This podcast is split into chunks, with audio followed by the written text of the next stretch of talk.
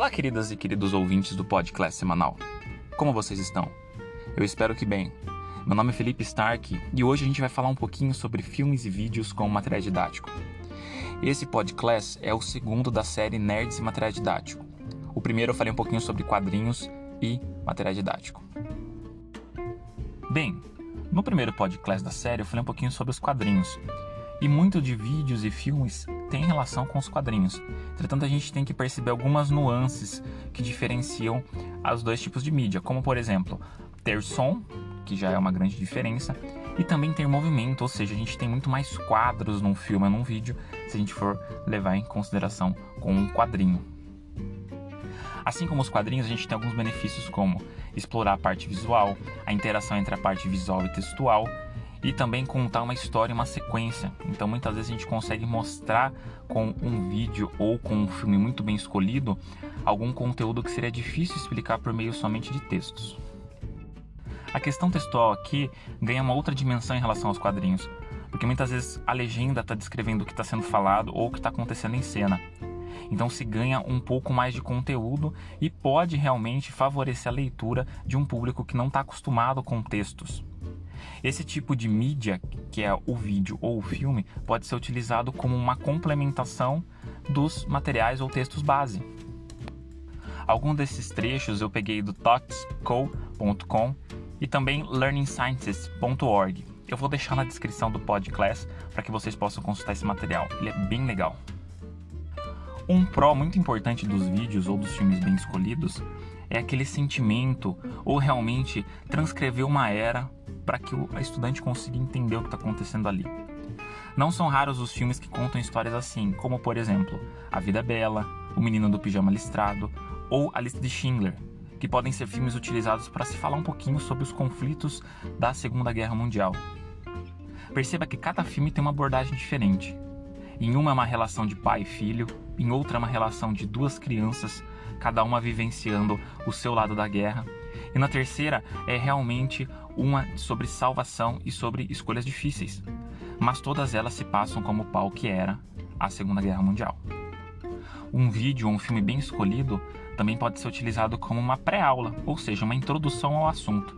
Vamos imaginar o seguinte: você dá aula de biológicas ou você dá aula sobre engenharia e você quer fazer a introdução de um assunto. Então você pode utilizar um trecho de um vídeo para explicar uma situação, um problema, ou um projeto de uma máquina, ou se for de biológicas, um processo biológico ou uma cadeia alimentar. Para isso existem vários documentários, como o do National Geographic ou do Discovery Channel. Esse tipo de material pode ser legal porque o aluno vai ter a visão do que está acontecendo ali e vai conseguir tirar algumas informações antes de realmente você partir para a teoria, contextos base ou alguma explicação ou discussão. O vídeo também pode ser utilizado como complemento, ou seja, vamos imaginar que você passou conteúdo e depois você vai colocar o vídeo para ilustrar aquilo que você acabou de mostrar. Eu trabalho na área de engenharia, então muitas vezes nós fazemos aulas de acidente de trabalho, no qual nós explicamos as normas, as leis e utilizamos textos bases que são pesados para os alunos. E depois nós podemos mostrar na prática como é a ocorrência de um acidente e quais que são as consequências. Existem vários vídeos sobre isso.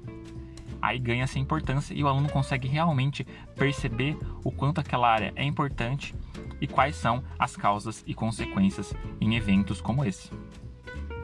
Em momentos os quais as salas estão menos focadas no conteúdo, no formato que a gente já está acostumado a trabalhar, como por exemplo aula expositiva ou textos base, a gente pode utilizar também os vídeos e filmes para trazer um pouquinho essa atenção do nosso público ali. Nesse caso, os vídeos ou os trechos de filme podem ser vistos como algo um pouco mais divertido do que os materiais tradicionais, aumentando assim a motivação e, consequentemente, o engajamento da turma com o conteúdo que está sendo apresentado ali.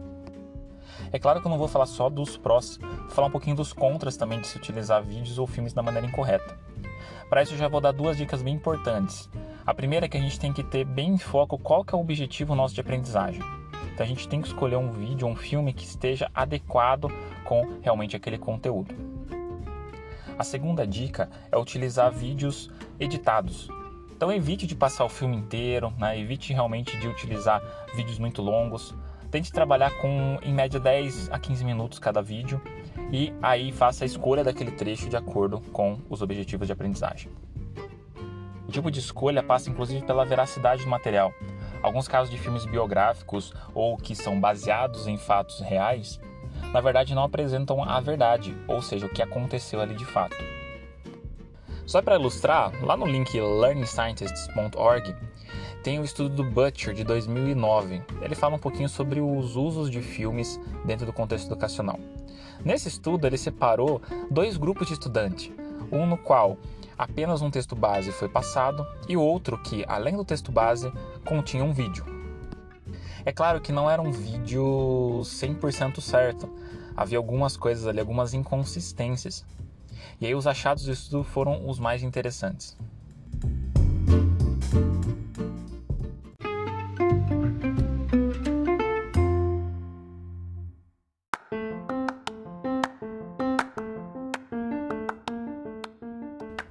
Bem, eu vou falar um pouquinho do estudo agora.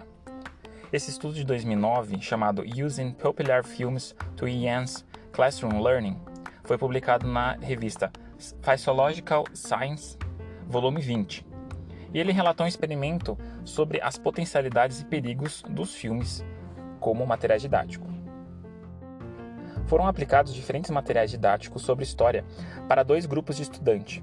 O primeiro somente texto, com dados todos verdadeiros, enquanto o segundo grupo, além desse texto, também foi apresentado a um vídeo com algumas inconsistências, ou seja, alguns erros e inverdades sobre o fato ocorrido. Depois de uma semana foi aplicado um teste.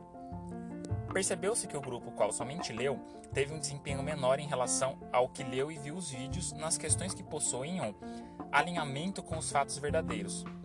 Mas isso também se mostrou com as questões que não eram verdadeiras, já que no grupo que viu o vídeo, os estudantes lembraram três vezes mais das inconsistências em relação ao que de fato ocorreu. Esse estudo mostra pra gente que a gente precisa ter alinhamento nos nossos materiais didáticos, ou seja, se eu vou utilizar textos em conjunto com filmes ou em conjunto com quadrinhos, eu preciso manter a veracidade nesses materiais todos. E eu também preciso fazer o que? Indicar quando não houver. Nesse caso, quando eu puder indicar que há uma inconsistência, os alunos daí entendem aonde está a inconsistência e realmente não guardam aquilo. Mas eu preciso ser bem específico, assim como o Butcher relatou no experimento dele. Eu preciso mostrar a cena, eu preciso mostrar o que está acontecendo ali e falar: olha, isso não aconteceu dessa maneira.